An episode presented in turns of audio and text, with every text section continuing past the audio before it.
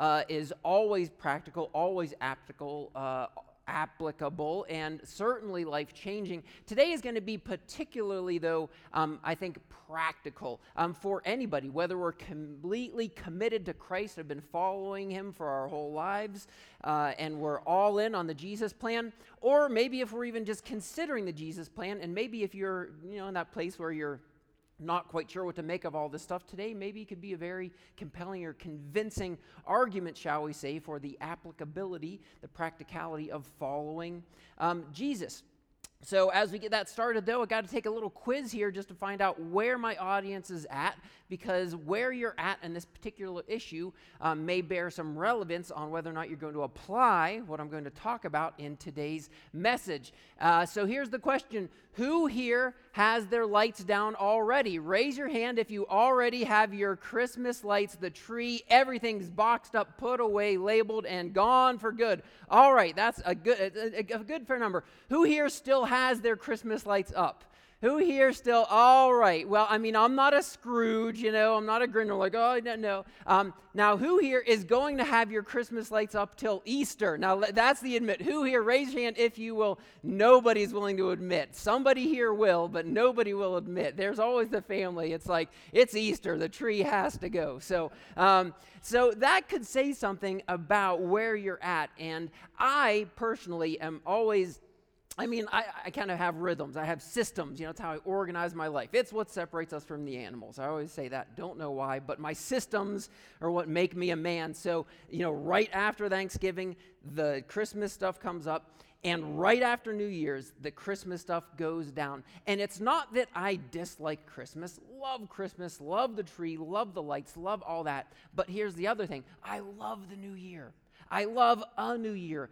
I love the opportunity for a fresh start, a new beginning. And a new year just provides that opportunity for me, to make a clear cut from the past and a clear sort of po- point to move forward. I mean, here is me. I love my new journal every year. Like, oh, I just like, Oh, it's like I mean, does anybody else you love that kind of stuff? Like I love it. It's so it's got you know it's got like just just like the pages are hardly marked up and they're just starting, and I love that. So I'm holding it like a child or something here. Um, I love my day timer. Who else is a day timer kind of person still? All right, three of us still like this. I've tried the electronic. I do use my phone for stuff, but something about writing it down, putting the appointments, putting the names, making the lists. Oh, I love it. I love it. I love it. Oh, I do. I do. I feel like Will Ferrell and Elf. Like I'm like, "Oh, I do. I love it so much. It just thrills me." The new it, it, if you're that type of a person, I don't have to convince you about any of this message and what we're going to apply from God's word to our lives. But maybe if you are the waiting until Easter to bring down the Christmas lights, this is just going to be my encouragement to you. Um, you can make some decision, you can make some plans, you can get organized for some wins in your life. And we're going to talk about winning in today's service here. Um, on Christmas Eve, I, I, bragged about, I, I, should tell this story to, to make sense of where we're gonna, about to go. On Christmas Eve, I actually bragged about my wife as having the, the gift of giving gifts, an, an innate ability to know what people want more than people know what they want. She just has that incredible ability. Well, moments after, within hours of making that public declaration, my wife gave to me the worst gift I've ever received in all of my life. She gave me, the first thing I opened up was a pack of reading glasses under the tree. I have never been so insulted in all of my life. Now, some of you are thinking you should really get out more than George if that's the worst. But I considered this an affront to me because I had laser eye surgery 15 years ago. In fact, as I look at Eden, I remember when I was telling her she was five years old and I was going in for laser eye surgery. She loved the show The Powerpuff Girls, and she thought I was going to get laser eyes. She was very disappointed to know that I wasn't getting laser eyes. I was having lasers shot in my eyes to fix the. Anyways, so I, there's one thing perfect about me and it is my vision. So I, I don't need, I mean, I mean, I, would throw them, but I'm too frugal to throw them. But I do not need reading glasses because I have perfect, perfect 2020 vision. Oh, oh, yeah, and I do. I mean, I, it's my doctor. I'm not making, my doctor tells me still, I have 2020 perfect vision. Um, we want to come into the new year with perfect vision with clarity of sight. Yeah, all that, all that to say, oh, that was a big setup for a not a big win there. But we are set up, so we want perfect vision, and um, we are going to talk about then getting clarity here on our on our win. Now, now Andy Stanley, the pastor, the, he's an author, uh, church planter, influencer. Uh, um, he, he dealt with this very thoroughly so I'm borrowing a lot of his materials, but he put, he put it this way, uh, which just for some reason just stuck with me. So I want to build off of that. Winning is better than not winning. Who here would agree that winning is better than not winning? All right. Now, now here's the, the issue that we face in life. Winning, in regards to games or sports, is very clear cut. The win in so many areas of life is very clear cut. We know where the finish line is.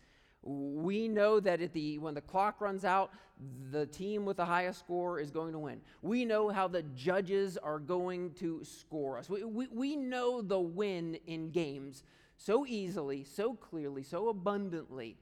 However, life is not a game, right? Life is not a game, eh, but defining the win then in life is not always as easy. But we can define for ourselves, and according to God's word, according to the life of Christ as his example and some things that he tells us, we can name for ourselves some wins out there on the horizon of this coming year.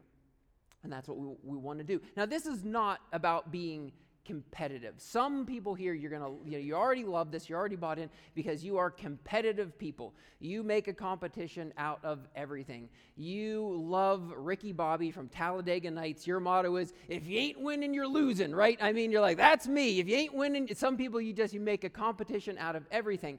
Interestingly enough, people think I'm very competitive because I'm very active. I am actually personally very averse to competition. I actually never played sports or things in, in school that put me in competition with others. I was always, to just twist that for a second? I was always competing with myself in skiing or skateboarding or rock climbing or biking, things like that. I was very averse to competition. Others in my family are not. My daughter, who recently had shoulder surgery, actually said this the other day. Well, my friend Sam had the same sur- surgery in October, and she got out of her sling in four weeks. I'm going to get out in three weeks. I was like, you're making a competition out of healing? I mean, you can't do that. You can't make a competition out of making your shoulder get better. She looks very dejected now. I'm sorry, honey. But but some of you, you're like, yes, I you, you are you're all in. So this isn't about being competitive against others. This is going to be about setting out some wins for you and in your life. And some of, of course, the most important areas of life because winning, as Andy Stanley said, is better than n- not winning. but what are the wins? How do we clarify them? How do we name them? Jesus gave us a great win in Luke chapter 21, verse 19. I love the way he puts it so simply. He says, Stand firm, and you will win life. Stand firm, and you will win life. The ultimate goal for Jesus for us is, of course, he wants us to win at life. And he offers us life in himself. When we stand in Jesus, we put our faith, our hope, our trust, our lives in him. What we are told is that we are winning life. We're winning the forgiveness of our sins. We're winning the presence of his Holy Spirit abiding in us. We're winning an eternity with him that begins here and now by his presence with us, the promise of Christmas. He is with us. So in Jesus, we know that we win at life.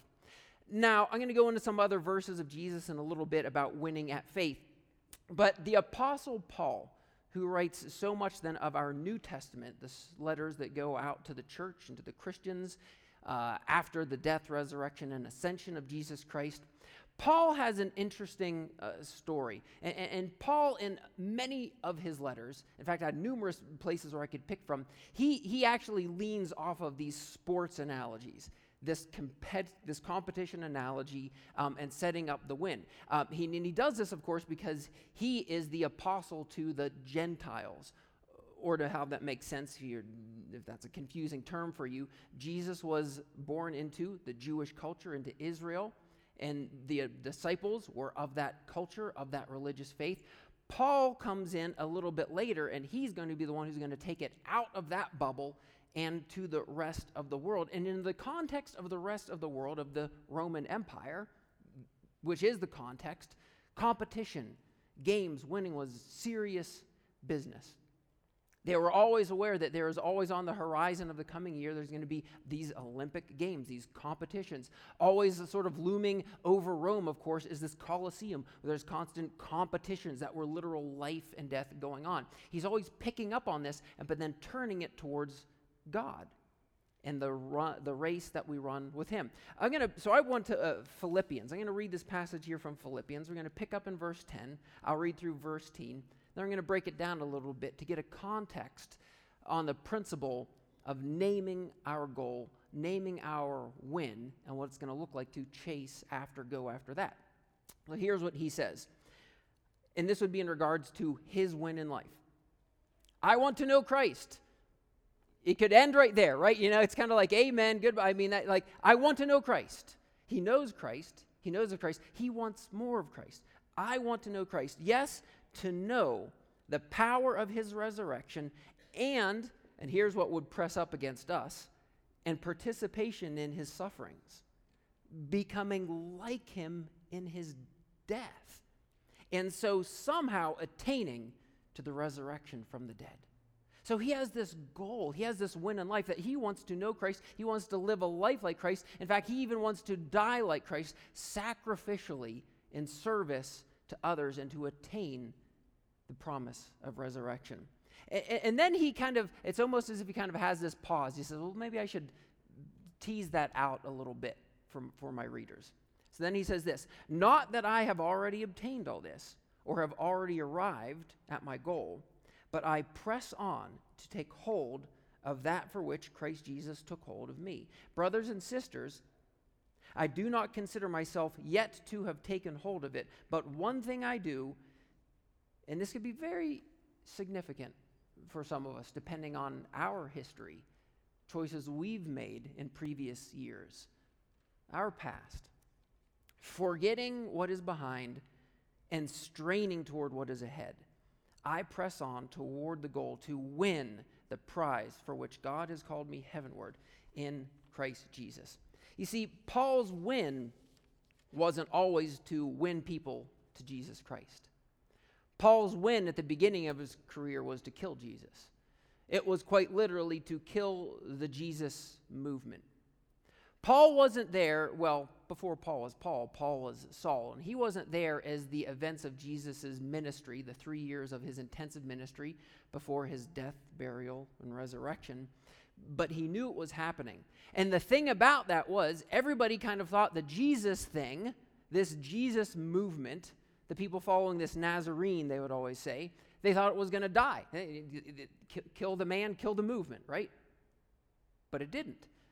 After people started claiming the appearance of Jesus, interactions with Jesus, this commissioning from Jesus, and the movement actually gains momentum. More than it ever did during the life of Jesus, the movement begins to gain and bring more and more people in. And, and Jesus movements are popping up in pockets all over the world, their world, the context of their world. So Saul sets out to destroy it. He feels that is what he needs to do on behalf of the God he feels called to serve. That the best thing that he could do with his life, he truly believed this. And he did it zealously, the Bible says. He truly believed that his best offering, his best service to God was to kill the Jesus movement. And he literally killed people in the Jesus movement until he met Jesus. We won't unpack that whole story. But Paul has this painful past that impacts his life. So it puts context for a lot of us in wanting to put in the past what is in the past. Then uh, some of us spent seasons of our lives going after the wrong thing. M- maybe not even the wrong thing, but now things that we would say are harmful, destructive, we chased after things that hurt others. We chased after things that hurt ourselves. We had the wrong wins in life.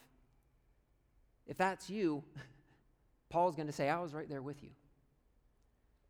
And, and, nobody was worse than me. Paul, at numerous points, is going to say he is the chief, the greatest, top of the pie, top of the stack amongst sinners, amongst people who have messed up and who've made a mess of their lives and who've messed up other lives. I mean, he literally left a wake of destruction in his path until he met Jesus. He knew he wanted to press forward into the new winds, the new promise, the new goal that he had to know Christ and make him known and win others. It, right before these verses, then, he goes through this resume and he says, If there's anybody who thought it was winning and thought they had the resume and thought they had the credentials, it was me. You know, I had the right birth, I had the right pedigree, I had the right connections, I had the right education. I thought I was doing everything. And then he says, But all of that, and he goes into extreme terms, which I won't unpack now, all of that was garbage, refuse, rubbish. And he was putting it in the past. And he was moving forward with his wins for Jesus Christ. And very clearly, he says his win is to keep winning others. The win of his life would be to keep winning others, that they too would know Jesus and the salvation and the life and the hope and the peace and the assurance that he then had in Jesus Christ. So we want to name what our wins are going to be in this coming year for Jesus. Let me just take a sidestep now. We're going to put this in real practical terms and we'll swing back around and, and wrap this up. But what are some really practical ways that you can win in 2020 and in the years coming ahead? One of the best ways that we can win is to simply first, and this is going to appear in your notes now, so I hope you all got a program. If you didn't get a program, grab one of these on your way out. Use it for your own personal study or for reflection in your group this week. What are seven words that you will want to describe your life? Here is the good news people are using words to describe your life right now behind your back. right now, your friends have words to describe you. Your spouse has words to describe you. Your children have words to describe you. I have words to describe you. Here's the bad news you might not like all of the words that people use to describe you, but you can prayerfully consider and reflect upon the words that you want people to use to describe your life. You get to pick them. Did you know you had that power?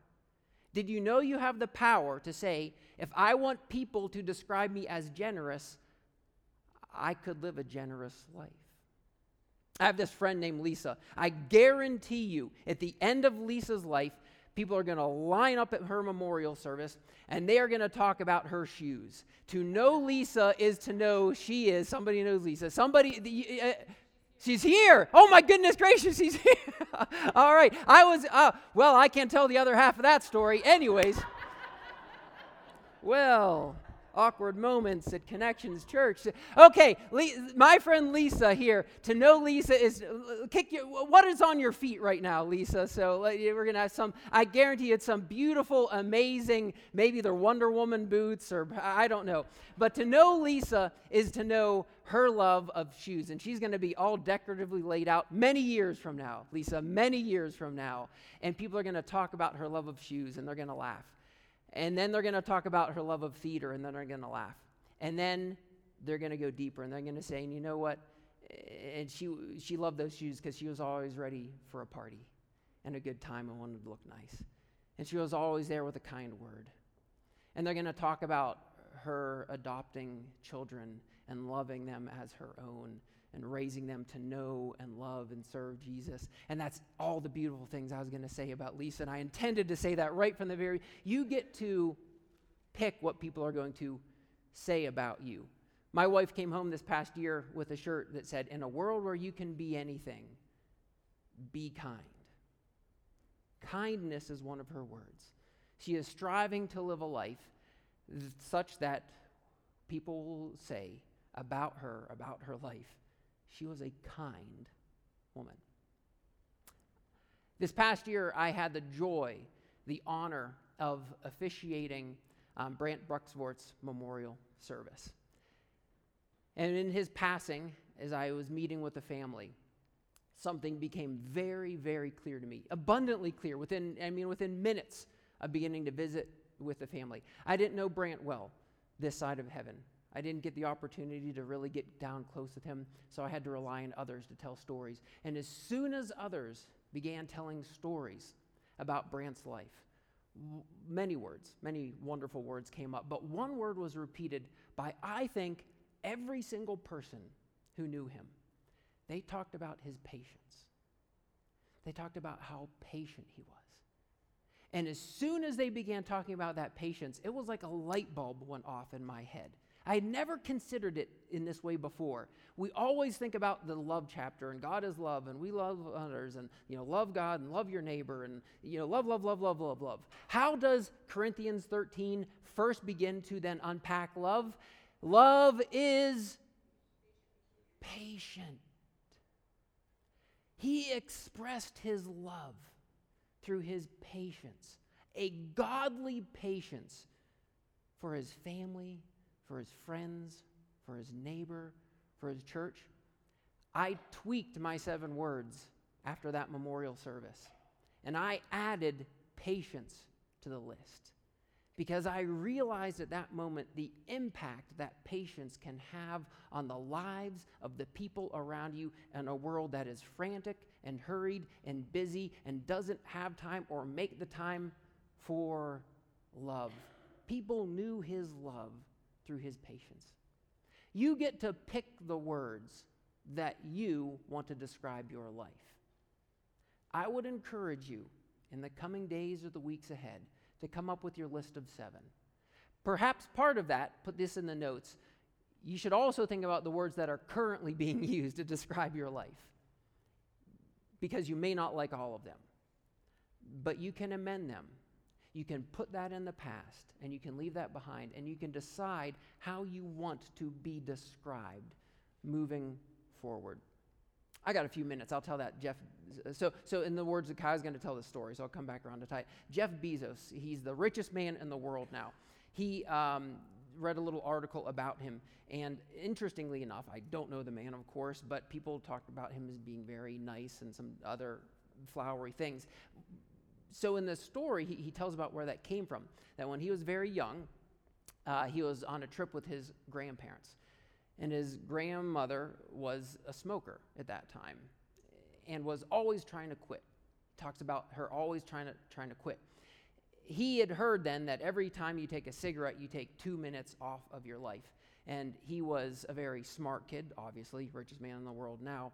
So he talks about a car trip where he's in the back and he's pondering things, things, and he begins to do some math. And then he blurts out from the back of the car, he says, Grandma, you have taken nine years off of your life because of smoking. And after a long silence, as you can imagine, she burst into tears. Later that day, his grandfather didn't chastise him, didn't spank him, didn't do anything like that.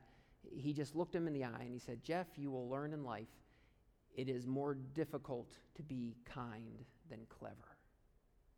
Learn how to be kind. Buy beautiful shoes. Let people tell that story. But in addition to that, be kind, be patient, be, and you fill in the blank, how you want to be described, and aim your life towards that win. Now, moving into that, I want to take the last couple minutes of our message to encourage you to spend some time again in the coming days of the weeks to think about five key areas of life, what you want to name your win. What is going to be your win in your faith, in your finances, in your education or work, or in your health? Jesus gives us some great guidance on what our win in faith can be.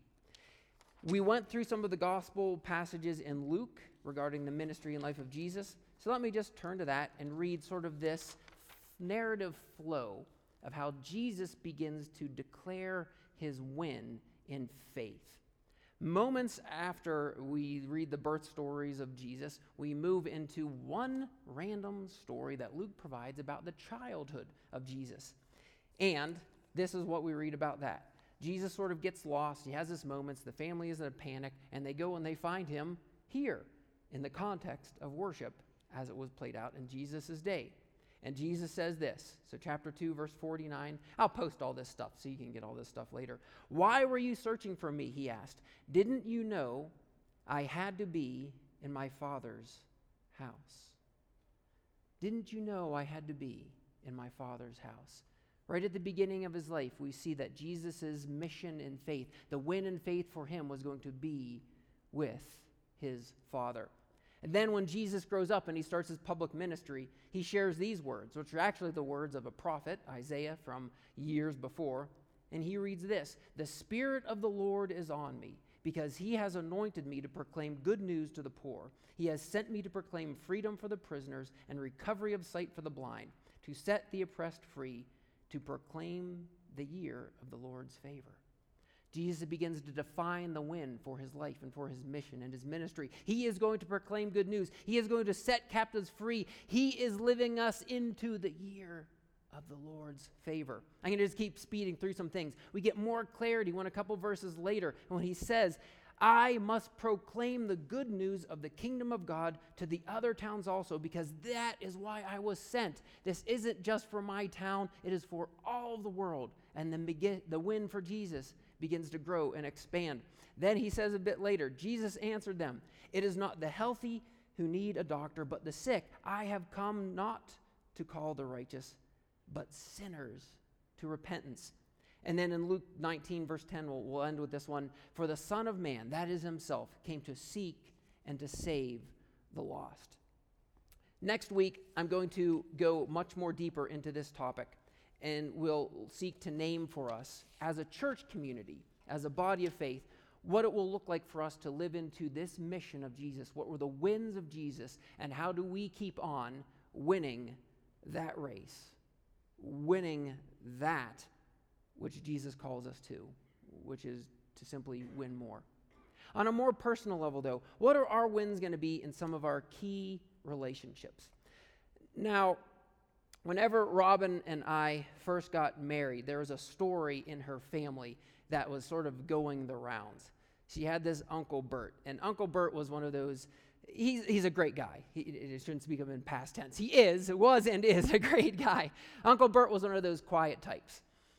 And at some point, somebody noticed that Uncle Bert wasn't very affectionate. He was not a PDA guy, PDA public display. He was not even a public verbal display of affection. And at one point, they're like, it, it, like I don't know how it eventually came out, but it, it was like, you know, do you ever even like say, you know, you love your wife anymore? And he kind of very in an Uncle Bert kind of way of just like, I told her I loved her on our wedding day, and if anything should change, I'll let her know. I mean, I mean, like, like, like that is crushing it in the marriage department. Now somehow. Somehow it worked for them, and it has worked for them. You know, praise God for Uncle Bert. He, they probably don't even know what the internet is, so they won't listen to this message. It's all right. Um, you, you know, but Robin and I kind of decided, I think we want more for our marriage. I, I think we want more. So, you know, Rob and I at the outset, we said, you know what, if, if we don't want to end up like so many other relationships, I'm just going to speak about our marriage and our life in the context, and you can kind of, you know, read these into the other ones that are going to kind of come up. Um, you know, we, we need to live our lives differently if we want to end up in a different place with our marriage. Um, we looked at sort of the stats, we looked at some of the numbers, and, and we realized this most people that their marriages don't work. Now, not everybody will marry, not everybody will date, everybody will be in relationships. So, again, you can extrapolate this to the context of your life. But we said, you know, if most people divorce or separate or relationships, your most meaningful relationships don't work out because of God, sex, and money, we should make some different decisions about God, sex, and money. Now, you don't have to make the same decisions we made about God, sex, and money, but I would tell you that you need to make some decision about your win, about God, sex, and money. So we made the decision about God that we would always be part of a faith community together and would see ourselves as one with one another and one with Christ. The old three strands are stronger than two, that Christ would always be at the center of our relationship. And we would always be a part of a faith community. Now, you might be saying to yourselves right now, well, that's so conveniently easy for you as a pastor. And of course, it's going to work out for you as a pastor, because we all know that all pastors' marriages and families work out. because every doctor that you know is in perfect health and hasn't dropped dead of a heart attack. And no lawyer that you've ever known has ever broken the law. And no financial investor that I've ever known has ever declared bankruptcy. I'm being facetious, you know that, right? There's no correlation. There's remarkably no correlation between being a pastor and being close with God, between being a financial advisor and making good financial decisions. We knew we needed to make some decisions about faith and our walk with God above, over, before what would be our calling and work in regard to ministry. So we made a commitment to simply always pursue faith and God together in our marriage. We knew that people stepped in, and went through life with terrible baggage around sex and sexuality. Um, I won't go into detail on this for another sermon for another time, but we were both raised in Christian homes and we both wonderfully embraced the Jesus plan in our lives, and we stuck with the Jesus plan. But even as we looked upon sex and marriage, we said things don't seem to be working out for a lot of people. So we decided early on in our marriage we would learn about natural family planning. Now that's weird and that's bizarre, and we had to go to the Catholic Church even to learn what that's all about. So the so the application here isn't that you have to do it like we did it, but what you have to do is make some decisions ahead of time on how you are going to express, be, live into, and especially in the context of marriage, sex and sexuality. And we did what we felt best and felt called to to stay closest to the plan that Jesus put out for us. We knew that couples argue intensely about money. So we knew that we wanted to get on some Jesus plan with money. So we simply went on the 10 10 80 rule.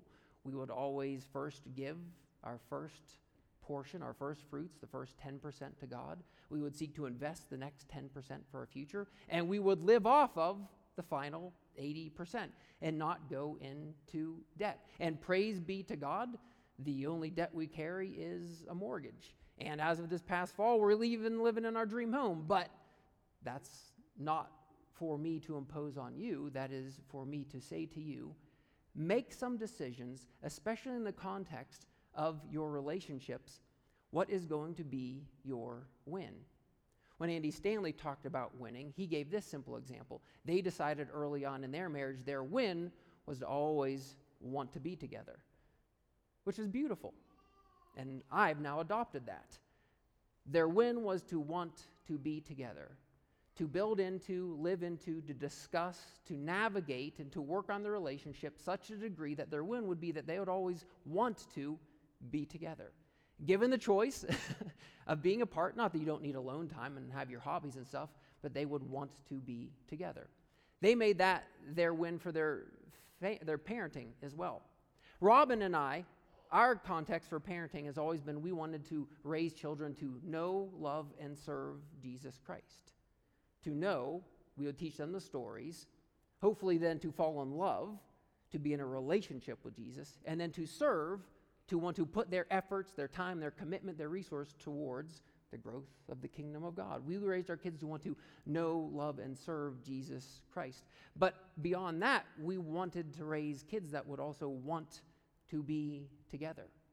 And so, anytime we're at this rub or at this place where things are getting difficult, we simply bring ourselves back to what will it look like to navigate this situation, this rough spot, whatever it is, that such at the end of it, our children will still want to be in relationship with us.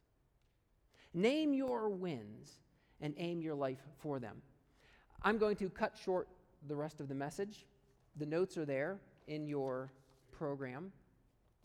What are your wins in finances? What are your wins in your education or work? What will be your wins in health? What will be your wins in your faith? And we'll be coming back to next week. Because, my friends, here is the reality that Paul is pointing us towards in the context of what he is writing to the Philippians. That life is not a game, but we still run the risk of losing and losing much. And the cost is much greater at losing in life. Our lives do not simply begin at birth and end with a memorial service where people hopefully say the words about us that we once said about us. But the reality that he is pointing to is that the choices that we make in this life echo throughout eternity. Let me say that again. The choices, the wins, the goals that we reach in this life or don't reach in this life can echo throughout all of eternity. The cost is too great in this game of life to not set forth the wins that we want to achieve on behalf of God. So, that's your takeaway this coming week as an individual, as a couple, as a family, or I would encourage you in the context of our groups, which are launching after our leaders training today, and the groups all kick off this coming week. Name your wins, then pray for, encourage, hold one another to account to reach those goals in life. I invite the band to come forward and get ready to take us out with some worship. Heavenly Father, I thank you so much for this opportunity to begin our new year in your house, together as your people, praising your name, looking to your word, and naming our wins for your glory. Thank you so much, Jesus Christ, for winning life for us, for winning life and offering it as a gift to us, that we can stand now in faith, in belief, in trust in you, and know that we have salvation and eternity here and now and forever. And thank you so much for the example set forth by your word and by people like the Apostle Paul, who ran a good race and won incredible victories and sent forth the gospel, this good news, to all the world. May our win, like Paul, be to know you and to keep winning more for you. We'll talk more about that next week with you, God, as we gather again. But thank you again so much for the win of life that we have in you, Jesus. It's in your name that we pray. Amen.